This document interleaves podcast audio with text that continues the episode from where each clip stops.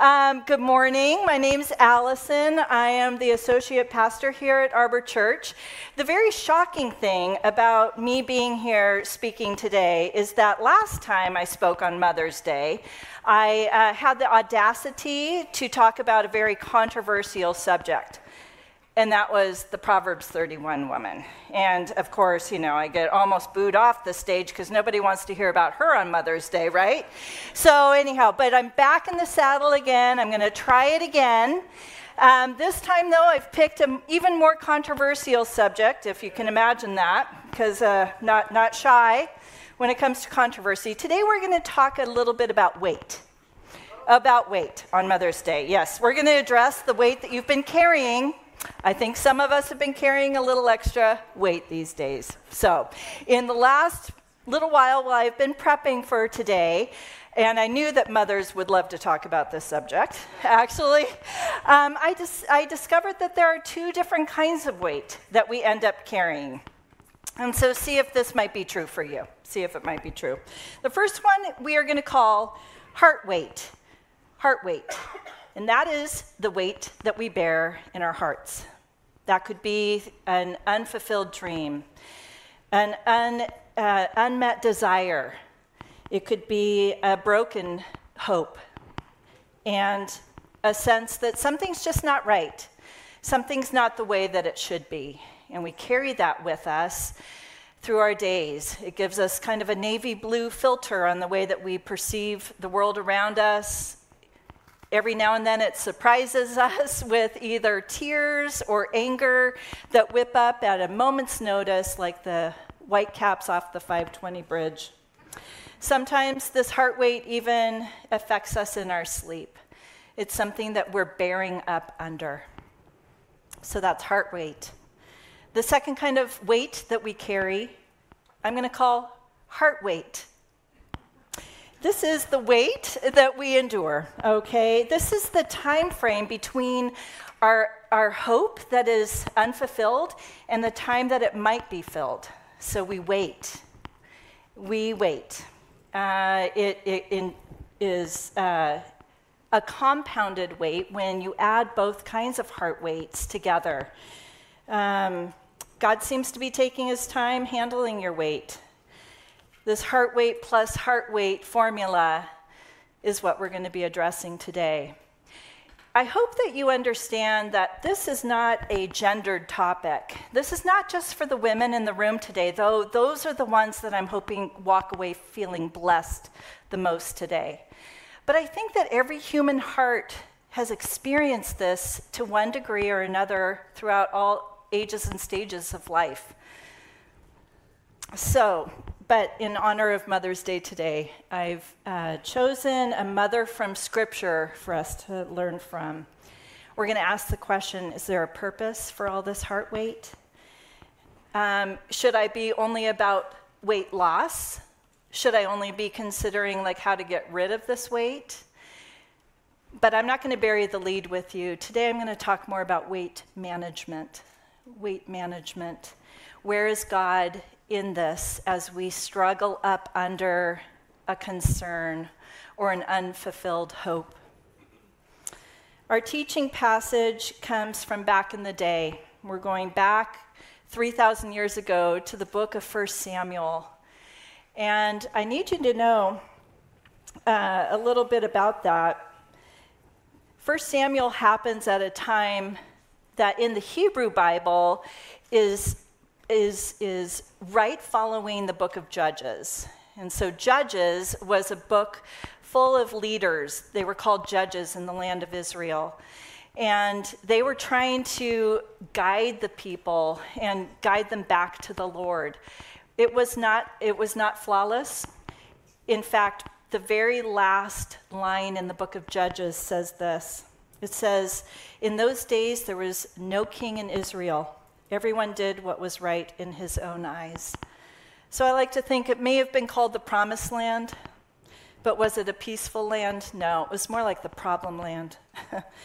so the book of Judges ends. We turn a page, and there we meet Hannah, who is the main character today in our story. We're going to start with uh, 1 Samuel 1, chapter 1. It starts by introducing the characters. There was a man from the hill country of Ephraim. His name was Elkanah. He had two wives. The name of the first was Hannah, and the name of the second was Peninnah. Peninnah had children, but Hannah had no children. Rutro, right? We already see that there's a problem here in this home. Hannah is the first wife, so by rights, she has the priority and status um, with, with the husband. But the writer hints that there might be an issue happening here. There are two wives, but only one has children. Well, let's see if that's a problem or not. The story goes on. This man, Elkanah, would go up year after year to, to worship and sacrifice to the Lord at Shiloh. It was there that Eli and his two sons served as the Lord's priests. When the day came that Elkanah sacrificed, he would give portions, that is, like the meat sacrifice, he would give portions to Peninnah and, and to her sons and daughters. But to Hannah, he gave a double portion. He loved Hannah, but the Lord had closed her womb. Okay, so there are the characters. We've got Elkanah He's a devout man of God who goes up year after year to sacrifice to the Lord at Shiloh. Shiloh is where the tabernacle was and where the Lord's presence literally was. It was there. And so, year after year, uh, people would go and pilgrimage up and leave a sacrifice. So he's faithful. But this is a, fa- a, time that men were not faithful, men and women, human beings, were not faithful in the promised land. Remember, it was the problem land. Everyone was doing right in his own eyes. But here's Elkanah, still faithful and devout year after year. Then we also met Hannah. She's the hometown favorite of her husband, but she's childless which after time may have necessitated pulling in that second wife. So this is then Peninnah, the second wife. She had not just one child, but many, because scripture says all of her sons and daughters, it's plural. So when I was doing mommy math, I was like, okay, let's say there's two of each, like two boys, two girls. How many pregnancies did Hannah have to watch happen? how many like postpartum times, how many kids around the table are starting to fill up, you know, it's just, it seems like a long time that Hannah has to endure the presence of her nieces and nephews. So I would say probably at the very least, we're looking at a decade for her. How are the two wives getting along? The writer goes on her rival used to aggravate, I think using the word rival there tells us a little bit. Her rival used to aggravate her to the point of exasperation, just to irritate her, since the Lord had not enabled her to have children. This is how it would go year after year. As often as she went to the Lord's house, Peninnah would offend her in that way. So Hannah cried and refused to eat. Then her husband said to her husband Elkanah said to her, Hannah, why are you crying? Why won't you eat? Aren't I better to, to you than 10 sons? Yeah, right. So here we, we address Hannah's heart weight, her heart weight, compounded year over year with her heart wait. Year after year, she's having to endure this the scorn and ridicule of her sister wife which is made even worse because the subject of her bullying is her, is her insecurity and her weak spot. It's her barrenness. I noticed something interesting about this passage, though, as I was studying it. Kind of a different um, compounding factor, if you will. Notice the writer had said it was the Lord who had closed her womb. It was the Lord. God is acknowledged here as the one who's responsible for Hannah's condition. He is the holdup to her achieving her heart's desire. And yet it's to him that they are going year after year to sacrifice. So I would say that her faith practice seemed like it needed a trigger warning on it, if, if those were a thing back in the day. It seems like here is this faithful woman going year after year to sacrifice and meet with the Lord, who is the one who's holding up her, her her parenthood. Her greatest sorrow happens at a time of worship or in a place of worship. And I'm sure there are some people here today who can identify with that, unfortunately. Well, Elkanah does what he can. He orders her extra meat on her burrito bowl. But it turns out that the real beef is with her rival. Peninnah. you like that one. you never know when it's going to happen here. Uh, Peninnah is jealous, right, of the way that Elkanah loves Hannah. And so this is probably just fueling her provocation, right? She just loves digging into Hannah because she knows that, her, that she is her husband's favorite. I'm sure she hated that. God, the author of life, alone who can change Hannah's condition, but has not yet, is still being faithfully sought year after year, worshiped and given sacrifice. But in this scene, it seems to have come to a climax. We have this year that they had gone up, the same thing is happening. There's the teasing, there's the double portion, but she still has this heart weight. In this scene, Hannah is crying. She can't eat. And Elkanah tries to comfort her. Didn't you love that? He was like, Aren't I better than 10 sons? in a way, I would have loved to see her face there, but then I think, oh no, I can, I can picture what she's uh, thinking. But I think it's the last straw for, for poor Hannah because she gets up from the dinner table in tears.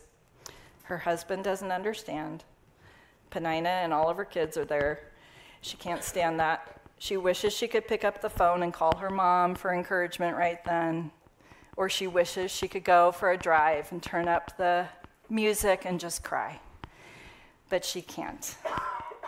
And where does Hannah go in her distress? Turns out that Hannah goes to the Lord.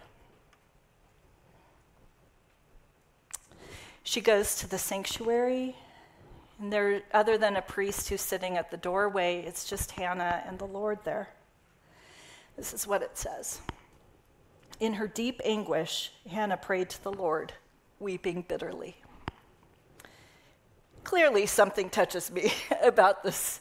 It did every time I read through it. So I drilled down a little bit to know more like, what does, what does the original writing mean when it talks about this scene? I saw that the Hebrew word for cry is bakah. And it seems like an ordinary kind of crying, like it's not the polite, like getting misty where you save your mascara and you just do a little dabbing. It's not that. It's crying, like I am crying a lot. But the Hebrew writer here uses it twice. So it's like baka, baka, weeping bitterly. In our language, that is ugly crying. ugly crying. And I read more because I deep dive on these kinds of weird things. It's, uh, it's the kind of mourning cry, like a wailing, that is um, seen across cultures and over centuries at grave sites. That there is like a keening, is another word for it, um, like a bow, being bowed down and weeping bitterly. Our Hannah girl is wailing before the Lord out of deep grief and pain, pouring her heart out to the only one who can hold the weight and end her wait. And as she weeps, she makes a remarkable vow to the Lord. O Lord of heaven's armies, if you will look upon my sorrow and answer my prayer and give me a son, I will give him back to you. I will. He will be yours for his entire lifetime. Do you see me, Lord? Do you see my sorrow? Look on me. Do you see my pain? Hannah's prayer is so vulnerable and yet so bold so bold. In it, she uses the term Lord of Hosts. Lord of Hosts is used over 200 times in Scripture, but the very first time it shows up is in her story. She is the first one to ever address the Lord by this term. And she's saying, You who have unlimited power, help me, the powerless, the powerless. I know you can do it. And she also says this big, big prayer and promise if you give me my heart's desire, I will give it back to you. I will dedicate it back to you. And you know what? She is serious. This is not the kind of like dedicating to the Lord where you're like, oh, like I'll teach him to say the blessing at dinner. And like, I'll bring him to church, like if it's not too sunny out, you know, or whatever. She is serious. She's like, I am going to give him back to you, meaning as soon as I wean him, which is three or four years old, I'm going to drop him at the doorstep of the church and I'm going to let the priest raise him. His entire life will be devoted to the Lord. That is the, I mean, that is like a big prayer, and I wish I could use other kind of language to describe it, but that is a big one. That is a big one. Spoiler alert. Nope, I'm not going to give you a spoiler alert. Anyhow, is it possible that such a promise could be made and kept? What kind of person, what kind of person makes a vow like that? I think it has to do with the alchemy of her heart weight while her heart waits. The alchemy of her heart weight over time while her heart waits. I thought of Hannah as I read the paper a couple of weeks ago. She's been on my heart all month, and I've just been thinking about her every time I apparently read the paper. But in it, I read that California had experienced, this winter, had experienced torrential rain, torrential rain. High pressure from the storm force broke up the earth, flooding rivers, covering layers and layers of embedded gold. This stormy churn produced what is being called flood gold flood gold, a natural spring of gold born from torrential weight of water, storm after storm. Okay? For Hannah, it was year after year. This pressure, this weight, repeatedly over time, at least a decade worth, right, has produced in her a flood gold of devotion to the Lord, like she's able to make this big promise to him honed from the deepest part of the soul in time, gold emerges from dark caverns of pain. The, the promise to give her child back to God, how many storms had to have hit? How much time had to have passed before her heart and will to be at this point of surrender? So, back at the sanctuary, we have Hannah weeping, bowed, keening, and she's praying. And remember, we said that Eli was at the door. He's like the priest, and he's over there and he's watching. So the scripture goes on. While she continued praying in the Lord's presence, Eli watched her lips. Hannah was praying silently, and though her lips were moving, her voice could not be heard.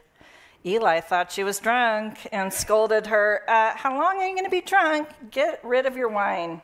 Such an encouraging ministry leader response, right? I'm like, oh gosh, wait, way to represent, Eli, way to represent. But she says, hey, no, my Lord, I, am a woman with a broken heart. I haven't had any wine or beer. I've been pouring out my heart before the Lord. Don't think of me as a wicked woman. I've been praying from the deep depth of my anguish and resentment. Eli responded, Oh, okay, so go in peace. May the God of Israel uh, grant you the petition that you've requested from him. May, you, may your servant find favor with you, she replied. And then she went on her way.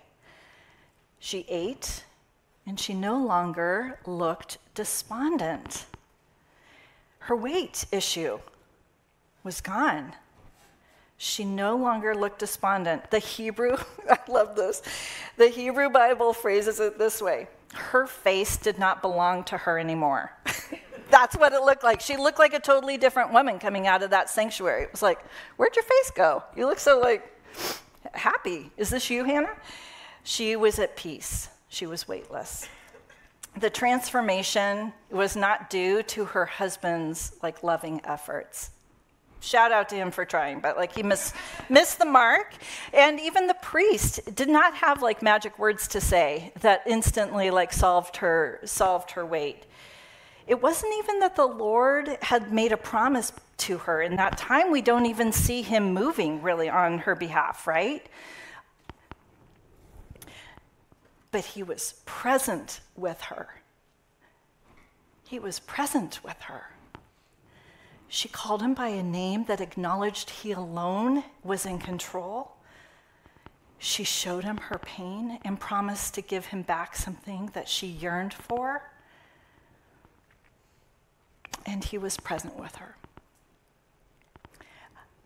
Okay, if you're like most people in this room, because I, I, I know this, if you're like most people in this room, you read through a passage like this prescriptively. Prescriptively, meaning like, okay, I see somebody who wants something, and she's gonna like talk to the Lord about it, and she's gonna say words, and then he's gonna like take action. Tell me the words to say so that I can get the same result. That's what most of us think. We're like, okay, there is something that I want. There is something that's a heart weight for me, and I've been waiting a really long time for it. Tell me the words to say so that I can get the action, that I can get the desired result. We think of it prescriptively. And you're like, okay, great, I'm so glad she got a facelift. Like, so happy that she's happy. That's great for her. But, like, tell me this Does she get a baby? Does she get what she wanted? We still want to focus on outcomes like that. And, like, prescriptively, like, how can I do that too? We want to run to the next part because we think if it worked for her, then it will work for me too. And I don't want to do this year after year. Like, teach me the script now and memorize it and so, like, I don't have to wait that long. That's our temptation. But what if, in the moment, in the sanctuary, for Hannah, what if this is the good part? What if this is the outcome? She was present with the Lord and her weight was lifted. What if the good part is turning to the Lord with your whole heart? Ugly crying. asking Him to see you and Him being present with you? What if that's the outcome? I feel like this was a colossal faith moment for her in this, don't you? Hebrews says that faith is the assurance of things hoped for and the conviction of things not seen. Like a flood rain in California, the stuff that's emerging from Hannah's heart right now is pure gold. And it's coming because of weight and wait. What's happening to her here is greater faith. We know this because what's happened, she's not pregnant yet, right? She hasn't had she hasn't seen the fulfillment of her hope. But her appetite's back and her face was lifted. I think that our Old Testament friend Hannah had a New Testament experience of what Second Corinthians says about weight. It says, We do not give up. Even though our outer person is being destroyed, our inner person is being renewed day by day. For our momentary light affliction is achieving, is producing for us an absolutely incomparable eternal weight of glory. The good part is that Hannah got to foretaste that. She was being renewed day by day, year after year. I'm tempted, actually, I was really super tempted to end the sermon right here and just be like, okay, you guys, like, this is the good stuff. This is the gold. You can come to the Lord and and you can show him your pain. You can be really authentic about it. You can ugly cry in front of him. He will meet you there that will build your faith. That's the good stuff. And I feel like his being present with us, what, what, how does it get better than that? How does it get better than that? And so I was tempted to end right there. And I felt like ending the sermon here would keep the emphasis on the beauty and connection time with the Lord and less about the outcomes, less about if she got a baby or not. Because that should be our heart's desire, right? Is that we would be satisfied by Him before we have outcomes. That that is the gold part. His presence is enough. It is. But then I thought there's something for us also in the outcomes of Hannah's story that can encourage us. So I will end the story for you. Get this God did give her a baby. He did. And she named him Samuel, which means like, the Lord heard me. like, proof, right?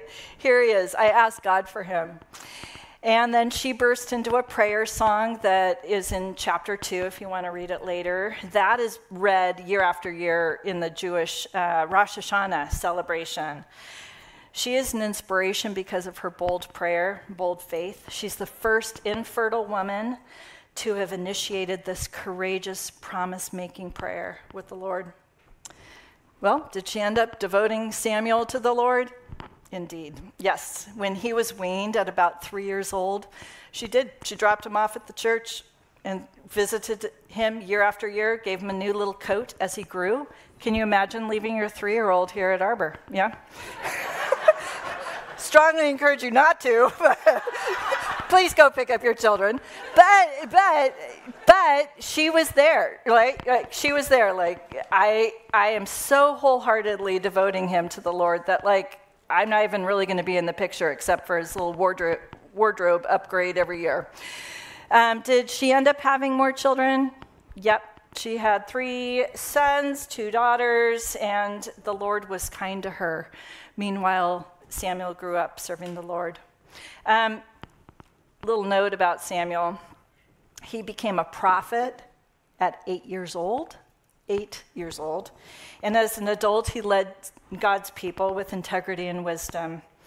Um, because he was so extraordinarily attuned to God's voice and he obeyed it, uh, and so effective at removing idol worship from the community, scripture said that the Lord's hand was against Israel's enemies every day of Samuel's life.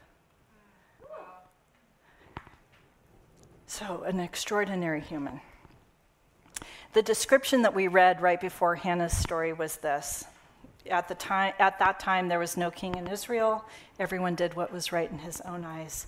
The turning point for this nation was Hannah's faith, Hannah's action, born out of a place of pain. God, through her, reversed the welfare of a nation at just the perfect time. Her weight had a purpose.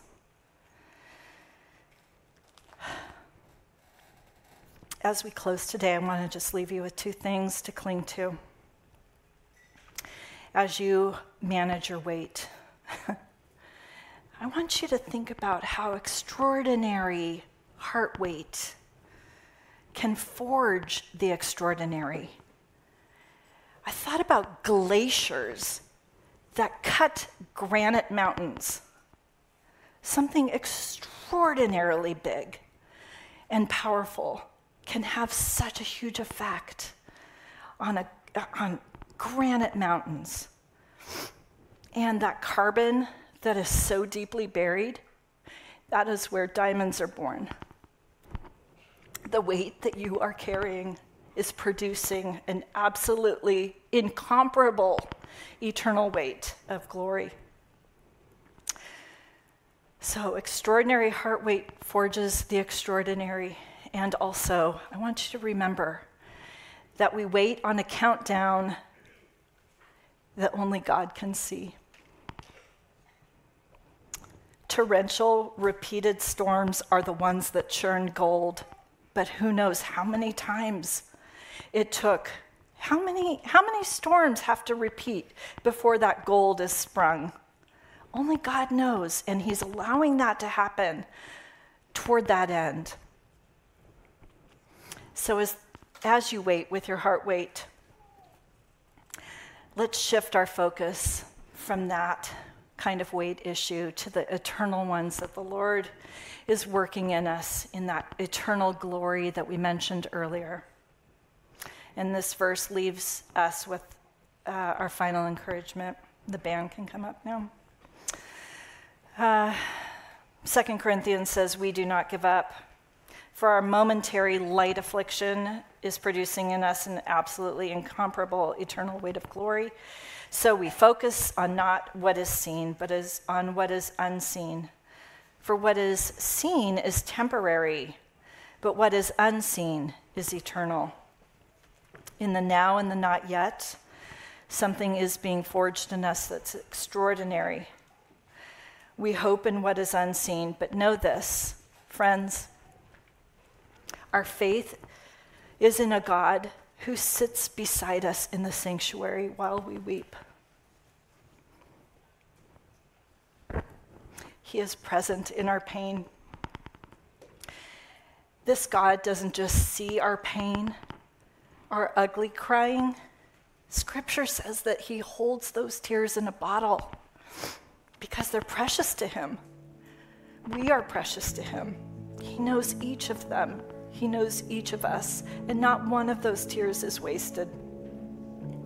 He is able to transform us when we come to Him that way, exchanging that weight for an incomparable, eternal weight of glory.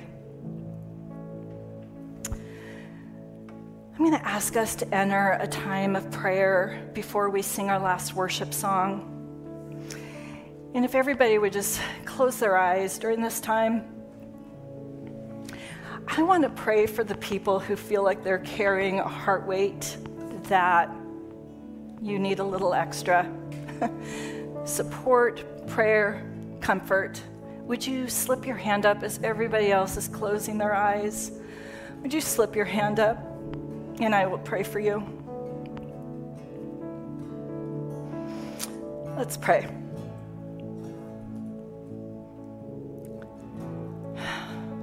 Lord of hosts. you see the unseen. You see the heart weight each of these saints carry. We're in your sanctuary today saying, Do you see our pain? Do you see our suffering? Lord, your presence is enough. It really is. We thank you for being our comforter for being near us. We just ask, Lord, that you would draw near in a way that comforts us and gives us peace and transforms us. That you give us a facelift, that even our face won't be our face anymore. And people would say, they're so marked by joy. What happened? And it would be, our faces are radiant because we were with you. Despite the outcomes, Lord, we trust you. But we also ask in your mercy and in your grace if the outcomes that you desire for us could be made known in our lifetime. That we could see this and that you would comfort us as we press forward, bearing this eternal weight of glory. It's for your, it's for your glory, Lord. We just thank you so much. In your name we pray. Amen.